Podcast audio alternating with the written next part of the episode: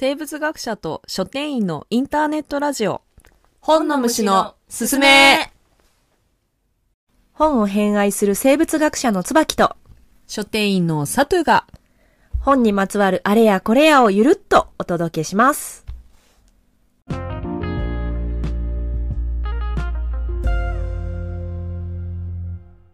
はい、今回も始まりました。本のました虫のすすめ。すすめ。タイトルコールをもう一回 やる文化を 突然始めてみる。自由ですね。最近さ、うん。池袋の近くにね、う。ん仕事があって、仕事があって？し仕事で池袋の近くに行って。であの池袋といえば皆さん大好き巨大書店う。ん純駆動本店さんはいはいはいにね吸い寄せられるように。池袋本店やね確か。純駆動の。本店は三の三宮かな。神戸の方やもんね確か。まあまそうなんだ。あうんあのしほうん。でもし池袋本店って名前だったような気がする。あの神戸の純駆動って。そうなんだ。うん。私、池袋が本店本店っていうかあの発祥。発祥ではないとだと思うよ思ってた、そうなんだ、ん。でもまああの行ったわけですよ、うんうんうん。あそこ確か床面積日本一かなんか。あそうなんや。まあそうかもね。なんかもうビルのさ、んうんうん。は8階とかだっけ？7階とか8階とか全部本屋さんやもんね。そうそうそう。すごいもう行ったら出られないこと間違いなしなんだけど間違いない、さうん、まあ行っちゃったのよ、うんす行っちゃったのね。ごいなんか悪いことしたみたいな。それですっごい驚いたのが、うん。あそこの本屋さんって、うん、版元品切れコーナーっていうのがあるんよね、ああいいですね。そんなんさもう多分本好きじゃなかったらさ分からん人も結構いると思うで、うやろこのコーナーと思って、うんなので好きな好きなというか欲しいと思ってた本があったら買いですみたいな。うん。もうほんまにもう分かってらっしゃるみたいな。めっちゃなそこのちっちゃいコーナーやねんけどうんうん。長居してしまった素晴らしい。すごいよね。でも大型書店ならではだよね。そんなコーナー作れるってさ。結構たまになんかそういうあの大型のさチェーン店系の書店にさ絶版した本をもう一回なんか独占で売ってるとか。あそれはある。よね、うん、それもでも多分常識じゃないと思うで。すそうやああれ？んそっかそっかそっか。そんな常識みたいなさ。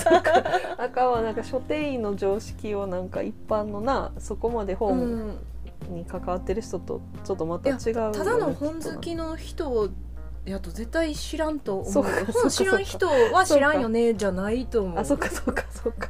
その大型のチェーン店さんが復刻版というか、うん。あの絶版絶版は版元品切れの,、うん。あの買い取るっていうので吸ってもらうとか。うんうんうん。っていうのはあるんですよねそうそういそうそうそこからいややな私もそれだって去年とか本当最近知ったあ話。あそうか。まあまあ、うん、あるあるある。うん。そうそう最近だとあの神保町のえーっとどこやったっけ？えーっと書店グランデっていうえーああ数学書とか。数学書っていうかなんか結構マニアックなあ私がそうだ個人的に書店グランデマスあのマスマティックあのー。のアカウントをフォローしてるだけだあそんなそんなアカウントがあるのね。なかなかニッチニッチっていうかもうあれやな。ガチ勢の香りがするね。あまあその書店書書店グランデってあの書書籍の書に泉で書店グランデかな、うんでえっ、といえっ、と神保町ですだけどあの新刊の書籍を基本的に扱ってる本屋さんで、神保町って古本屋の町ですもんね。ね町ですもんね、うん。なんですけどあのそこが良書やねんけど絶版になってしまってる本をあの全部うちで買い取るから、うんうんうん。あの吸ってくれよっていうことを版元さんと交渉してそれを大々的に言っててちょっとバズってたんですけど「えー、と中世への旅騎士と城」っていう。面白そうやし、はい。なんか結構本当需要ありそう。イラスト描く方とかさいろんな方が読みたいと思いそそうであの結構あの日本のう、うん。あの RPG とかファンタジーとかそういういろんな作品の結構元に、あねそうなってるというかそっから結構広がってったような、あやっぱりだからそういう資料的なうん、結構使われ方使われ方もしてるし、というかその影響力がすごい大きいみたいな。のにもうあれだったんだ。吸ってなかったんだ。そうやね。なんかほらほら言うたら日本で言うたらセーラームーンみたいなもんよ。なんか女の子のなんか戦う女の子みたいなものの一番こう広げたものってセーラームーン結構一番うんうんうんうん。元になってる大きいやんか、うんうん。そうそういう立ち位置なるのほどね。本だけどなるほね。でももう品切れになってたみたいなそういう結構ムーブメントを書店側が作るっていうことも全然あうるんやっぱそれも時代な感じするね。そうやね。でそれで SNS がねあるからね。そんなんこの神保町にいた方とか、うんうん。なんか分からんけど所詮グランテのメルマガがあるか知らんけどメルマガを登録している方とかじゃないとそんなんね知知る機会が被害本当はなかったはずやけどね。ないもんうん、それこそだってさあの版元に問い合わせるとかそういう情熱のある人だったら 情熱っていうかもう多分そういう発想にならないよねならないよね普通だってね。それこそさあの違う本屋さんで、うん。あのこれないですかって言ったらああもう品切れですねって言って終わっちゃうもんね、だって、うんあうんうんうん。の吸った分をそのそうね、その書店でってなると、そうなんですよね。そういうのは確かにねアクセスしやすい時代にはう、ん、なったよね。よね。うん、であのえー、と大体その本屋さん書店と,、えー、と出版社の、えー、と契約っていうのが、えー、と委託販売っていう形になっていて。うんうん、それも多分ね、うん。あのみんな知らないと思う。一回この機会にぜひうん。詳しく教えてください、サトゥー先生。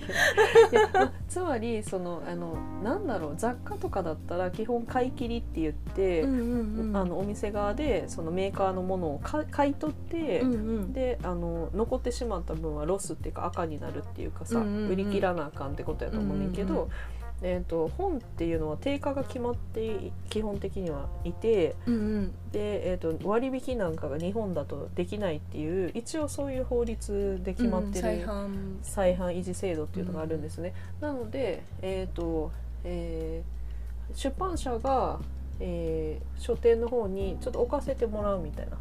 場所を借りて置かせてもらって、まあ、3ヶ月なりそういうスパンで、えー、と売れなかった本とかをうんうん。返品すると。うんうんうん。で、えー、と売り上げたものから、えー、と返品を差し引いた額うんうんうんが、まあ、う売れた額というか、うんまあ、そうなるって書いう。店さんの。書店さんのもんになると。うんうんそういう仕組みなんですよね。だからあの、えー、と絶版になってしまった本っていうことは、うんうん。ある程度売れ行きがもう下がってしまってるうん基本的な本なので、それを再販もう一回するっていうす,、うん。するとしても需要がなかったりすると、んんんもうね、んんもうすスリゾンスリゾンになるっていうか倉庫も置く場所もないし。ないしね。でその結構その倉庫をうん。吸ったものを置いておく維持費倉庫代とかで倒産する出版社があるぐらい結構そうだよね。倉庫代ってすごいって言うよね。いやいやいやなんかさその適当な扱いできへんやん。うんうんうん。なんかその安いさ倉庫とかだったらあそうやね。地下とかでなんかいいけうんうん。どジメジメしたとこそしたらもうシミとかが。そうそうそう美味しい。美味しい。美味しい。美味しい。になっちゃうなっちゃうやろだから風通しがい。い。けど、うんうんうん日が当たらない。場所でとかなんかい。ろい。ろ条件が結構た、高い。らしくてでそうなんですよね。で断裁をするにもお金がいるし、断裁ってわかるよな。わからんないと思う。あそっかそっか。えっと,、えっと断るに裁断っていうの裁このなんていう裁縫の。裁縫のはいささ立つっていう字なんですけど。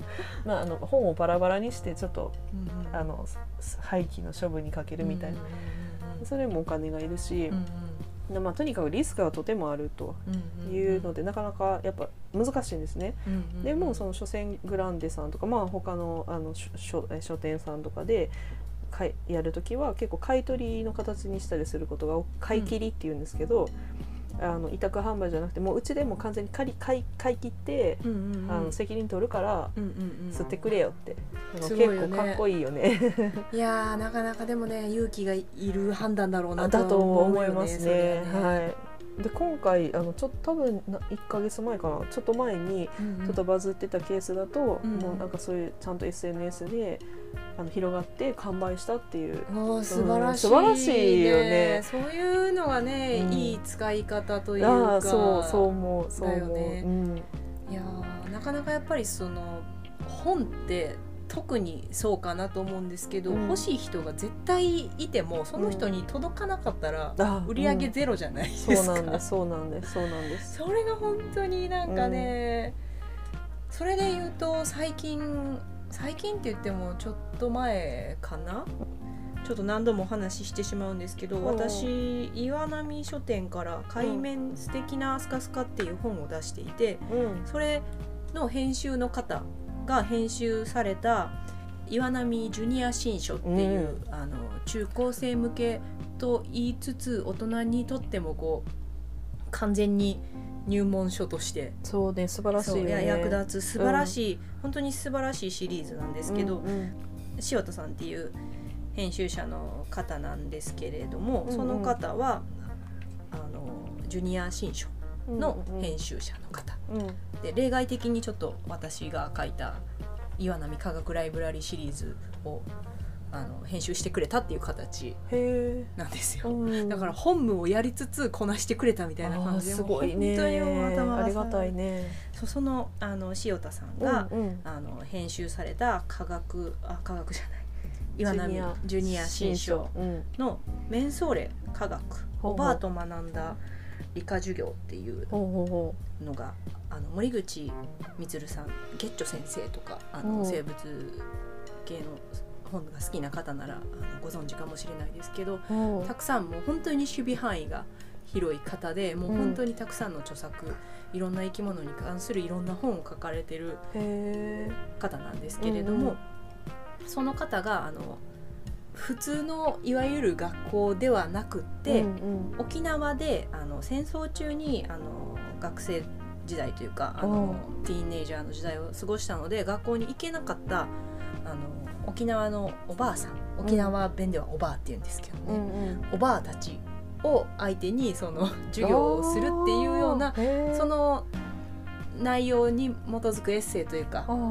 であのこれは科学的にはこういう反応なんですよとかあのゲッチョ先生が説明したのに対しておばあがあこれはあれとあれを混ぜて料理するのと一緒やねみたいな、うんうん。ちょっと私も具体的な内容を忘れちゃったんですけど、そういうようなもう生活の本当に密接したあの理解の仕方をされてたりとかして逆にこうすごいゲッチョ先生自身もすごい勉強になって学ぶっていうのってうん。一体どういうことかっていうことをこう考えさせられるようななるほど。面白そうやね。いやすごいうん。ね、いい本なんだけどやっぱりそのジュニア新書っていうところだったりとかして、そんなにやっぱ売れ行きがめっちゃっていうわけではなかったんやけど、うんうんどなたかがネットですごいあの熱い書評を書いてくださってであの大人の読者というか、うんうんあの本来なら興味を読んだらすごい面白いって思ってたはずの層に結構届いて、うんうんうんで確か増刷になったんじゃなかったかな、うっていうようなケースとかも素晴らしい。あったりして、うん。そういうやっぱあの本当にいい本でも届かないっていそうのってさね。あって、うん。それって本当になんかねえどうしたらいいんだろうって思うけど、うん SNS とかは確かに一つねあのヒントというか、うんね。手段としてねうんすごくいいよね。うんあるなと思ったりしたな。うん。なんかねその書店員的なこうしあの視線視点で言うと、うん。あの岩波ってものすごいこう 難しい。い悪名高いっていうか悪名高いわけじゃゃなくていなんかやでもねすごく難しいのよ。編集の人がね本当にあ苦しんでる編集あ営業営業もというかもううん。社員は。そうやろうな。そうだとなんかねあの、まあ、さっきあの言ったみたいにあの基本的にあの、えー出版社っていうかその委託販売って形がほぼほぼ主流なんですけど、うん。岩波書店は基本的に買い切り買わないといけないんですよねそうです書店側が。がそう買わないといけないんですね。で、えっと委託販売っていうものについてもあのいい面と悪い面がやっぱりあって、あのやっぱり返品っていうことをしてしまうのでうんうんうんでそれがそのあの、えー、と試しに置くってことがやりやすいわけですよ。うんうんうんうんうもし売れなかったとしても書店のリスクが少ないから返品することができるっていう、うん置いてもらいやすいっていうリスクあリスクじゃないメリットはうん。あるけどでも返品率が上がってしまうと、うんうんうん。もう結構圧迫してしまうっうんていう、まあ、デメリ大きいデメリットがある。うん。だから岩波書店は買い切りという形でそのデメリットを取ってないわけなんですけど出版社としての。出版社としては、そうですそうです。なんですけどあのただその書店側頼む側としては、うん。絶対にこれは売れるってものじゃないと、うん。自分たちのこう赤になってしまいや 本当にうからね。すごい発注が難しいんですよね。結構あの本屋さんに行ったけど、うん。ないですっていう話私の本とかでもあすごい新刊で出たすぐの時でもん言われたりもしました、うんうんうんうん。私に言われてもやけど。でもやっぱりそれってあの新刊であの置いてくれる時期っていううんうん。のあるやんかやっぱ新刊の時期って。あの、うんあの他の出版社やったら置いてくれてたんかなとかはやっぱちょっと思ったりあはーしした。そうやね。やっぱりあの発売して1か月間っていうのが一番こう売れ時ではあるのでそ,、こでなかなかであの、えー、と書書店っていうかその業界ですけすごい特殊である意味、うんえー、と配本っていうものあの配本、えー、と本が配られるって配いう。布するの配にあそうですね。本。で配本っていうんですけどあのえっ、とうん簡単に言うと,、えー、とその出版社と,、えー、とそこのえー、と仲介の卸をやってる取り次ぎっていうところで、えー、とうん。どこの書店にどれぐらい何冊どこの出版社の本を配るかというか、それを、をあの決,、ま、決めてるんですね。だから、えー、と普通小売のお店ってうんうん。お店側とかその会社が何個くださいっていうふうに注文するんやけど本屋さんっていうのは発売日になったら基本的にこうなんか自動的にこう本が送られてくるっていう。もちろんんそれはあの事前注文っていう形で変えることもできるケースもあるんですけど基本は自動に来ると。だから岩波って買い切りで返品でき、返本できないのにうんうん。一定数必ず来てしまうんですよ。売れる売れるないにかけかかわらず。それ悩ましいね。悩ましいやろ。だからね私その自動書の担当の時は、うんあの岩波でもう固く絶対に売れる本。うん例えば「モモ」ミハエル・エンデの「モモ」とかああと「星の王子様ととか岩波通訳版もあるね」あるよね「あの果てしない物語」とか、うん。まあ、そういうあの絶対売れますみたいな本を定期的に仕入れて、で,、えー、とででそうそうでその完全買い切りではないんですよ。岩波書店っていうのは。あのえっ、とえーおみ書店によるんですけどその、そこは契約があるので。ああなるほどね。そう。でわ私がそのいた書店は完全買い切りってわけではなくて、1年間で、えー、と売り上げたうちの何パーセントの金額は返品返本していいよっていう契約になってたんですよ。だからあの新刊で入ってきた売れてない岩波のうんうん。返本を「モモ」とか「星の王子様」でめっちゃなるべく稼いでなんとか返すみたいな。だけどそれがその結構ねなんか45年前に入ってきたけどうんうん全く売れてないみたいなど本が、確かにちょっと黄色いみたいなあったりするもんねそれもあるしうん。単純にあの本の売り場って無限にあるわけじゃないから、ね。しかもどんどん入ってくるから、うんうんスペースもない中でうんうん。返品できないっていうのってすごいこうなんか結構こう苦しいんですよね、うんそれって、ね。確かに。倉庫の問題と一緒だよね。倉庫問題と一緒なんよね。だからそこが難しくて本当は岩波のしょあの新刊なんかであこれ面白そうやなとかうん仕入れたいなっていうのがあっても、うんいやでも岩波はなみたいな、うんそうやね。そ そうやと思う。実際以上あそれで言う。言う。とっていう。かちょっとまあ違う。話かもしれんけど、う。んう。ん巨大書店の話に戻るんやけどさ、う。んう。んやっぱりその棚にも余裕があるんやろう。なって思ったのと多分その、なんやろここは絶対このジャンルは何冊は置かなあかんみたいなのがう。ん多分あってう。んでそこに対して出版点数がめっちゃ少ないんやなって思ったのがアラビア語。アラビア語の話またすんのかいって話やけどさ。前々回ですかね。あそうそうそう。前々回熱く語ったアラビア語なんですけれども、うんアラビア語。うんもちろん学習をあのするためには教科書も必要ということで、うん。うんそれもあってあの純駆堂池袋本店さんに戻った話が。ですけどね、うん。そうそうそうそう。そ うもうねびっくりしたのが、うんあのもう本がもうアラビア語の本がめ思ったよりもかなりあったんですよ。でそれれだけでもすごい嬉しかったんですけど、うんうんそれがもう古いめっちゃ古いのがあるんですよ。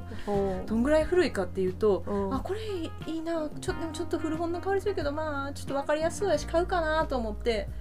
でもなんかまさかダウンロードでもないし音声どうやって聞くんやろうと思ってであの CD 入ってたらさ硬いからさ、パラパラって見た時分かるやんか,、うんわかる。まあ、CD は明らかに入ってないと、うん。であの古本の匂いがするし。新刊新書店なのに。そう。だから絶対にダウンロードとかではないと思って。あれこれ音ないんかなと思ったらうん。最後にカセットテープ別売りって書ういてある。すごくない？この時代にさ。だから入れ替わってないのよそこ、はいはい。あでも多分あの割り当てられる棚の数っていうのは、うん。あのタイ語何列ポーランド語何列みたいなんで多分分からんけどそうかもね。じゃないとちょっと説明つかないぐらい すごくてさうんそんな古古本の匂いしてる時点で結構なんかわーっと思いながら見てたのにカセットテープ。別に興ど味な。どこで買えますか？みたいな。それを聞くためにそのハードをそう揃えなあかんみたいなそうやね。いやあれは本当にでも巨大書店でしかありえないことだなと思った。巨大書店の中ででも特に純駆動の特色な気がしていて、あのなんか純駆動ってちょっと図書館っぽいところがあるというかな気がすあの私はしてるんですけど。池袋本店特になんか図書館っぽい雰囲気はある確かに、うん、なんかもう背拍子真っ白になってる。なんか いつから君はいるんだみたいな本とかあるやろ。だからそういうあの本当に多分その、えー、と他の書店では手に入らないようなニッチな本とか専門的な本をあえて揃えてるっていう、うんうんうん。あのまあ、戦略っていうかそういう、まあ、社風っていうかだと思うよね。八重洲あもうあの今ヤスブックセンターだっけ、あれだけどうん。今閉じちゃってうんるけど、うんうんもう似たようなイメージだったねうん確かに、うん、そうやと思う。そうやね。であのなんだろうな。ちょっとあのほまあ推測ではあるんですけど、うんうん。あの絶版本を集めてるコーナーがあったって純駆動で話してたけど、それってなんかおそらく、うんうんあの出版社が倒産してしまってたりとか買い切りで返せないとか、うんうんなんかそういう事情がある本をあの救済する措置のフェアかもしれないなって聞いてて思いました。あーでもあのちくまとかそういう感あ、じちくまもあった？あ、けどね本当に、うんあ、そうかそうか。わわかんないけどね。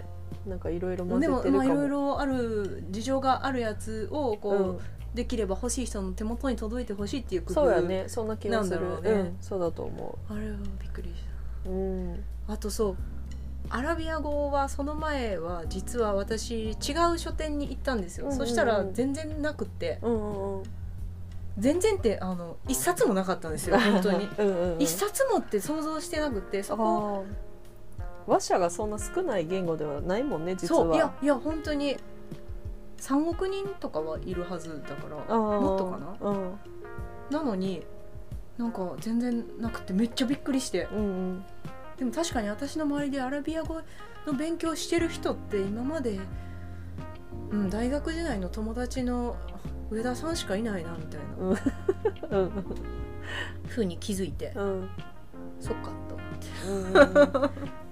そうやね。なんかその。でそれでも、うんあのびっくりして結構それ大きい本屋さんやったんですよあのフロア面積としては、うん、それなりに、うんうん。だから余計にあるに違いないと思って。うん。まあそんなあのよりどりみどりっていうのはさすがに私も想像してなかったけど、うんうん。まあ、一23冊ぐらいはあるやろうと。思って。て行ったからさゼロは想定外でびっくりしてう、ん。であのサトゥーに LINE したんですよ、うんうん。全然なくてびっくりしたって言ったら「あうん。その本屋さんはないかも」って それで言われてあうんそんななんかいろんなカラーがあるのねと思ってさ、うん、有林堂っていう本屋さんね。そうそうそう関東でね あのそうですね。よく展開してる、はい、ローカル書店ですかね一応。関東しかない？関東しかないうん。東京とえ千葉と神奈川かな。神奈川に本社がある。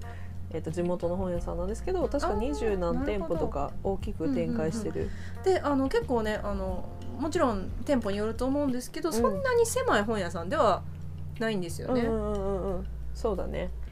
であのその後他の店舗に行っても、うん。店舗っていうか本屋さんに行ってももうなんかアラビア語チェックがこう何？習慣になっちゃって、うん。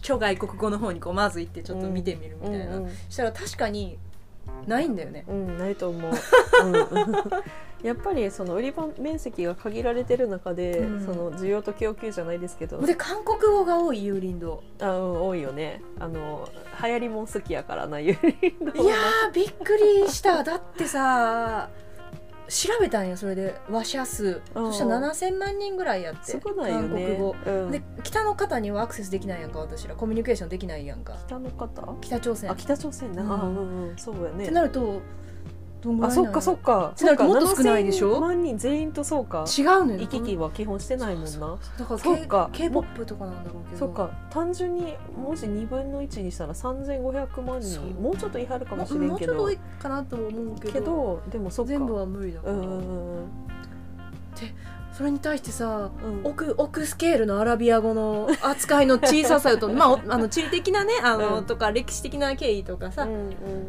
その文化的なまあ何、単人気度純にとか。K p o p とあとあの韓流ドラマっていうものまあそうね。がもうなんか流行りとか以上にこもうう自定着してるもんね。そうそうそう文化になってるから、うん。カルチャーとしてだと思うんですけどそのあれなんですよね。その大型書店で言い言っても例えば純駆堂とか紀ノ国屋は専門性高い本が多くて、みたいなな。なんか2回に2回目ぐらいでちょっとこの話した気はするんですけどうんうん。国屋だったら洋書とか美術書とかは結構強めとか。う、んうんうんうんでそのさっき言ったあの、えー首都圏の有林堂さんは、えー、と流行りものとかに強い、うん。ブックファーストとかもそんな感じなんですけど、うんうんうん。コミックとかうんうんうん話題になってるなんか、あそうそうそうそうそう。そういうこう軽めの本が強いみたいな、しかもなんかその有林堂の中でもなんかあんまりそのアラビア語とかがなさそうな感じというか なんかビジネス系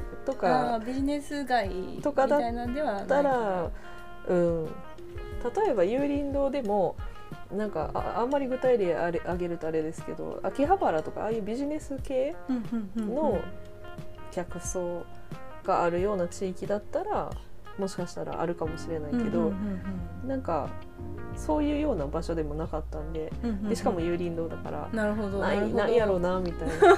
そうた多分でも逆に韓国語を勉強したい、うんうんでしかもなんか入門的なうんうん内容のことを勉強したいみたいになったら、うんうんうん。多分ユーリンドとかブックファーストとか、うん。うんあれとかだと結構強いと思うんですよね。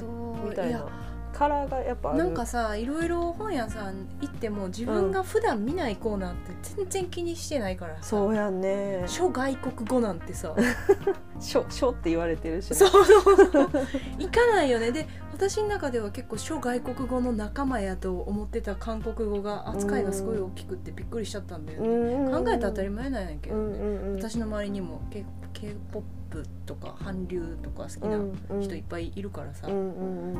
そりゃ興味持つわと思って、うんうんうんうん。そうやね。思い至らなかったんやな。そうやね。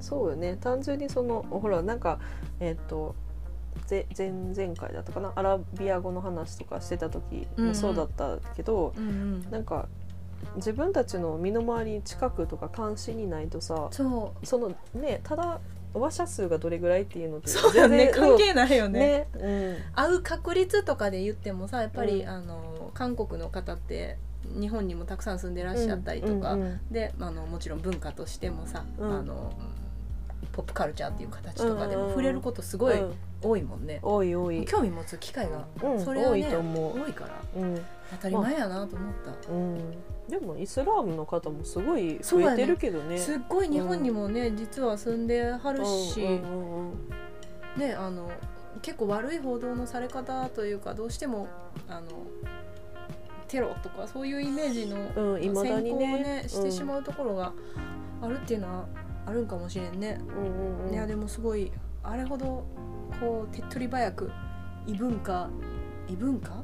あの自分の常識を疑える機会っていうのはうん。ないからアラビア語学習めっちゃおすすめです。うんうんうんうん。そうですね。なんかあの特に自分の地地域とか住んでる常識と離れたことをなんかこう知るっていうのでめちゃくちゃ、うん、うん、楽しいよね。いいよね。自分のなんか生きづらさとかをね抱えててもそれでこうふっと軽くなったりできるし、うん、うんあのイスラーム知らないなりにね、うん。あのそういうような本とかを読んでたりしまあはするんやけど、うんうんうんなんか1個2つあのお思い出した本があって、うん知りたい知りたい。そう、えっと最近読んだ本なんやけど一つは。うん「えっと旅の断片」っていう本で、うん、若菜あき子さんっていう方かな？の本なんですね。うんうん。どんな本ですか？えーとまあえー、と旅いろんなところに行かはったその著者の方が、うんあのまあ、体験したその経験とか、うんうんうん。エピソードを書いてるエッセイみたいなるほどなるほど。ものなんですけどなんか文体がすごくいいし、うんうん。あの物事への捉え方がすごい柔らかくて素敵なんですうね。ん。でもともとあの山系ってあの大和渓谷社かうんうんうん。の、えー編集さんだったんで。そうなんだ、もううん。編集さんってすごいもんね。すごいのね。バイタリティと行動力と。ね。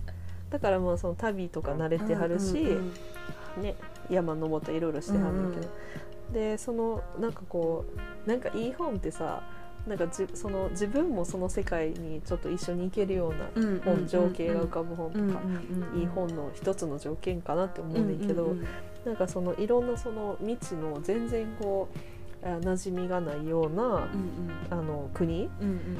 なんかメキシコとかキプロスとかう、んうんなんかインドとかサハリンとか、うんうんうん。スリランカとか、うんうんいろんなとこに行ってはんねんな。うんうんで確かこの本に出てたエピソードだったと思うんやけど、うんうんうん。ちょっとちょっと記憶が曖昧で申し訳ないんですけど、うううんでも、うん面白そうな本だからそれは間違いない。うん。まあ、単純にこの本を勧めたい、おすすめです。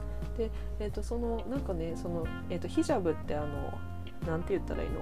顔をイスラムイスラムの女性が。顔をうん。隠す、顔とか髪を隠すために被る布を、布のこと。だよね。はいそうですね。ヒジャブをかぶっても全でさ特に厳格なさイスラームだとさ、もう全身を覆ってさ目のとこしか、ね。そうそうそうそう、だからそういう女性の方にあの出会ったらしいねんな。うんうんで、えー、と洋服屋さんでなんかあれこれそれを選んでるのを、まあ、見てたんやけど、うんうん。うんなんかそれをあの隣に、えー、と男性が必ず、えー、と街に出歩いてるところでは人がついててんだから女性が一人で買い物をしたりとか、うんうん。そういうのがないと。うんうん。であのやっぱりちょっとその女性なんていうのかな言葉あれやけど女性蔑視みたいなものが結構うんうんうん。あったりするうんからうんうん。あのなかなか女性のこう決定権っていうか、うんうんうん。まあ、人権っていうかそういうものがちょっと、運転免許取れないとかね。そうそうそうそうっていうのがあるんやなっていうのを間近にこうちょっと見たと、買い物一つも一人で行かれへんなんねんなって思ったらしいねんけど、うんうん。でも同時になんかそのあのヒジャブをかぶってるからさ私たちはさ、うん。なんかこういつもこう布をかぶってる様子しかうん見ないけど、うんなんかその洋服屋さんですごい可愛いうん。お洋服とかをその人見てたらしくて、うんだから家の中とかうん多分女の子同士のホームパーティーみたいな、だとめっちゃメイクしたり、すごいなんか肌を見せる格好とかを、そういうのしてるんやなってちょっと思ったってう。ん。うん。そういうエピソードが出てきてたはずこの本の中で。っていうのがあったりで、うんうんうんちょっとねど何の本でそれをあの紹介されてたか忘れてしまったんですけど、なんかそういう日本人から見たそのイスラームの印象って、なんかとにかく女性に厳しいというかっていうイメージがね締め付けがあるっていうイメージがあって、まあそれも一部事実ではあると思うんですけど、うんうんうん。でもなんかえーともともとはそのなんていうか女性を守るっていうためにその布であの姿を隠すっていうことが書かれて競技に書かれてたっていう話も聞いて、うんうんんん。そうやんね。あのコーランはあの私も聞きかじりの情報だけど、うんうん。あの基本的にその欲望を悪いとしないんだよね。あのキリスト教とかってあのうん。性欲とか、うん。あの物欲とかうん。あをすごい悪いことってするけど、特にプロテスタンうん。トはそうだよね。うん。だから節制というか、をあの美徳とするけど、うんイスラム教ってあんまりそういうのなくって欲を持つのは当然のこと。うんなので女の人を見た時に男の人が性欲を持つのは当然のこと。それを抑えることによって女性をこう守るというか女性あのせむちゃくちゃにならないというかそういうようにするためにっていう。あだからその なんていうかムラムラさせないためにあそうそうそうそう。隠すというかそれで女性を守ってあげるっていうそうことやな。そうそうそうそう。そうだから欲望を持つっていうことは否定しないし、うんうんそんな欲抑制するというか、うんうん。抑えるようなもんでもないと、うんうんじゃあどうするかシャットアウトみたいな。うんなんか違う文脈でも聞いたことがもう私も聞きかじりなんですけど、うん。なんか結構その争いが多い地域だったりその食料の資源がこう限られてるような地域っていうそういう背景もあってあの争いが多い中で女性がそういう肌を露出しないようにして、うん。なるべくそういうものから守ってあげるっていうもともとはそういうものが結構しっかりある。っていう、だから女性ベッシーって一括りにはちょっと言えない。ちょっと西洋的すぎるよね。そうそうそうそう思うねんな。それこそね、うん、そう思う。それこそあのこれも紹介したい本なんですけど、うん、いっぱい出てくる。片倉素子さんっていう方が書かれた「うんうん。イスラームの世界観移動文化を考える」っていう、えーこれは岩波の学術あじゃあうん岩波現代文庫かうんうん。から出てる本なんですけどこれもすごいいい本で、うんもうタイトルにある通りなんですけど、うん。私たちってうん。結構、あの農業文化圏で定住が当たり前、うんうん、であんまりその引っ越しとかもするけど結構大大事件というか引っ越しそのものが。うん、でずっと同じところにいる人がなんか地主として、うん。あの財を築いたりとかするのが日常的にあるような世界の中に住んでるんですけど、うん。結構そのイスラームの教えやと移動することそのものがすごい価値があるっていう巡礼とかもそのーそっかそっか。まさにあのその最たる例なんだけどだからなんだろうな左遷じゃないけどさちょっと動くこと、同じとこに居続けることがよくって動くことはちょっとなんかあったんみたいにさあなったりしたりするケースもあるじゃない日本まあ、だと。特に都会から田舎うにん。行くうんうん場合とかだとそそうなのかう。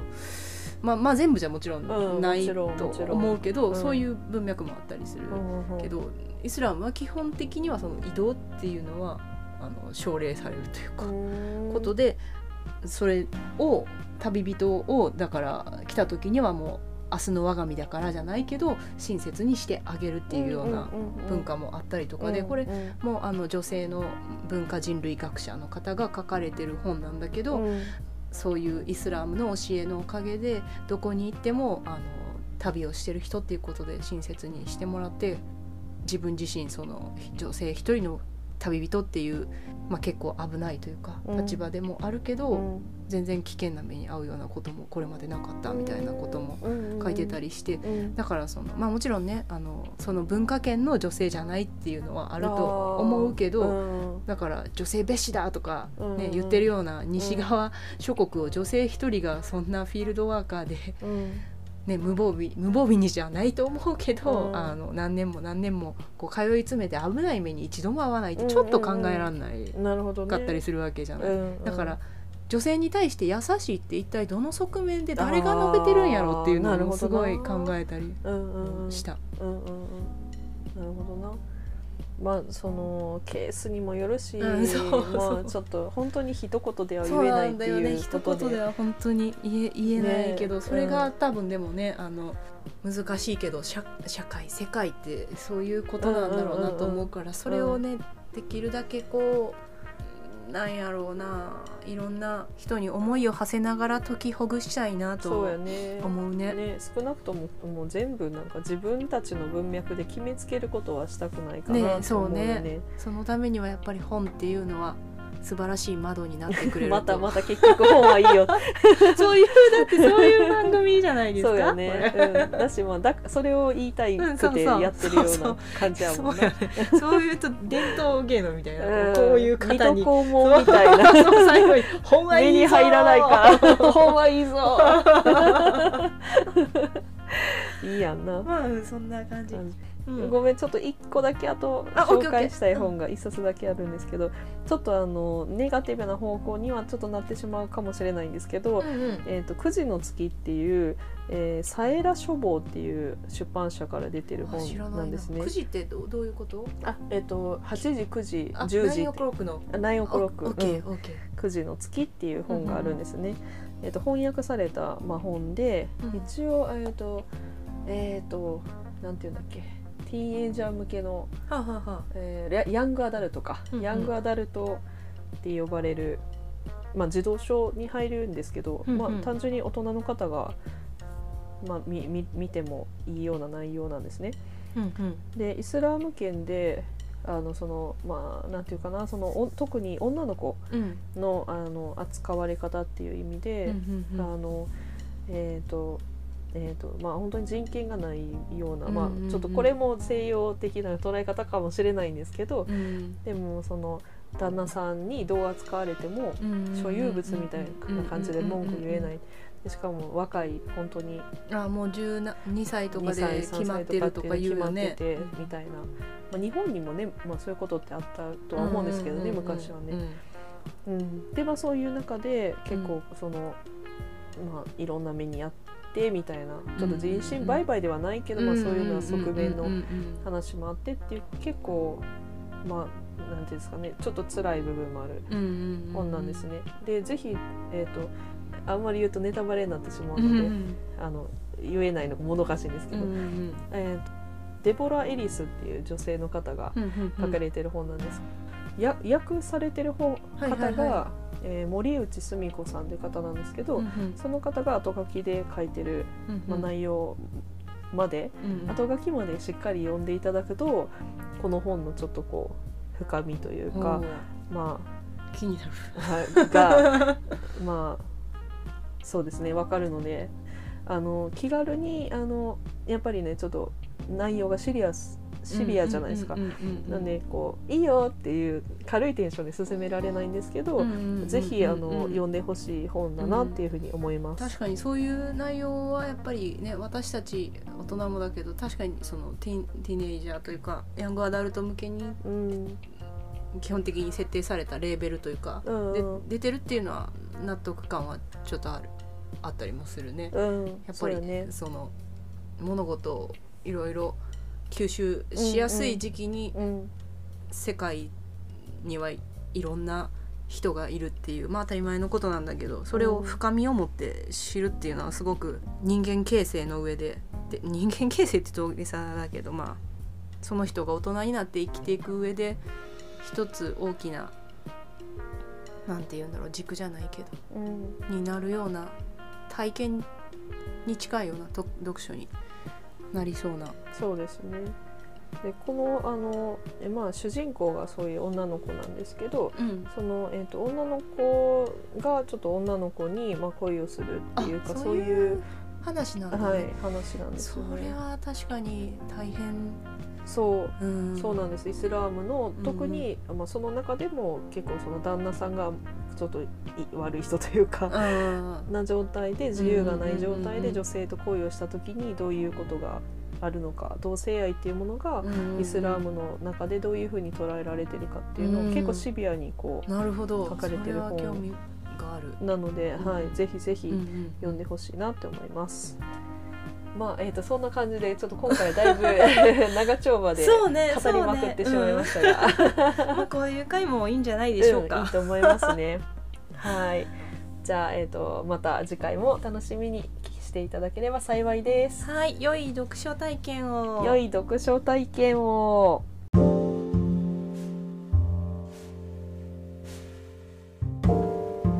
本の虫のすすめでは皆様のご質問ご感想をお待ちしています。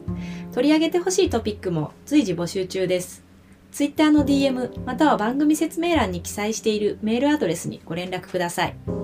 本の虫のすすめは毎週金曜日17時に配信しています。